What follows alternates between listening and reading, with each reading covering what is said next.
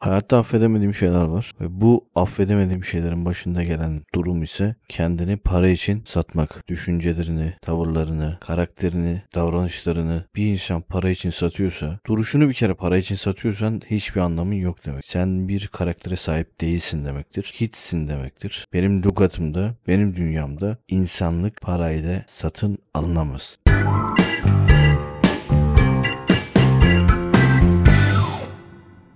Selam etiket severler. Evet bugün çok kızgınım. Girişte de anlayacağınız üzere bazı kendini adam gibi gösteren, dürüst, delikanlı bir duruş sahibiymiş gibi gösteren insanların küçücük meblağlara duruşunu, davranışını ve seni aylardır takip eden insanların fikirlerini yerle yeksan ettiğini görmekteyim. Bu durum çok sinir bozucu bir durum. Siz bir insana güveniyorsunuz, bir yola çıkıyorsunuz ve onun söyledikleri üzerine planlarınızı değiştiriyorsunuz. Bir takım girişimlerde bulunuyorsunuz veya akışınızı o noktada evrildiğinizde karşınıza çıkabilecek olumsuz durumları da göze alabiliyorsunuz. Ama gün geliyor bakıyorsunuz ki küçücük ufacık tefecik meblağlara sizin yanınızda durduğu fikirler üzerine durmayıp tam tersi düşünceleri reddettiği düşünceleri karşınıza geçip sanki onun fikriymiş gibi sanki o da aylardan beri aynı fikre sahipmiş gibi pazarlıyor. Bu durum inanın bir dostunuza bir arkadaşınıza veya izleyicinize yapabileceğiniz en kötü durum. Siz onun gözünde artık ne durumdasınız biliyor musunuz? Tamamıyla değersiz ve hiçbir şekilde mesai harcamadığınız, hiçbir şekilde bir paydada, bir paydaşta buluşmadığınız yegane saçma sapan alalade bir insan haline düşüyorsunuz. Bu değer miydi? Değmez. O nedenle kimsenin hayalleriyle, arkadaşlık duygularıyla bir çırpıda oynamayın. Çünkü arkadaş, dost kolay kazanılmıyor. Bizler kazandık zannediyoruz ve bakıyoruz ki tamamıyla kaos ve hüsran üzerine bir duruş sergileyen insanlarla karşı karşıyaymışız. Bunu görmek çok güzel. Fark edemeden arkadan hançerlenmek en acısı ve en olumsuz noktası olabilirdi. Ki biz böyle bir durum yaşamadık çok şükür. O nedenle hayata teşekkür edeceğimiz ve şükredeceğimiz çok şey var. İnsanların gerçek yüzlerini kolaylıkla fark edip ona göre gardımızı alabiliyoruz. Kısa bir not bırakmak istedim sizlere. Bu şeker tadında tek atımlık bir çikolata tadında bir podcast sesli not buna sen ne diyorsan o şekilde bir içerik oldu. YouTube'dan bizi izleyenlere teşekkür ediyoruz. Kanalımıza mutlaka ve mutlaka abone olun. Bizleri destekleyin,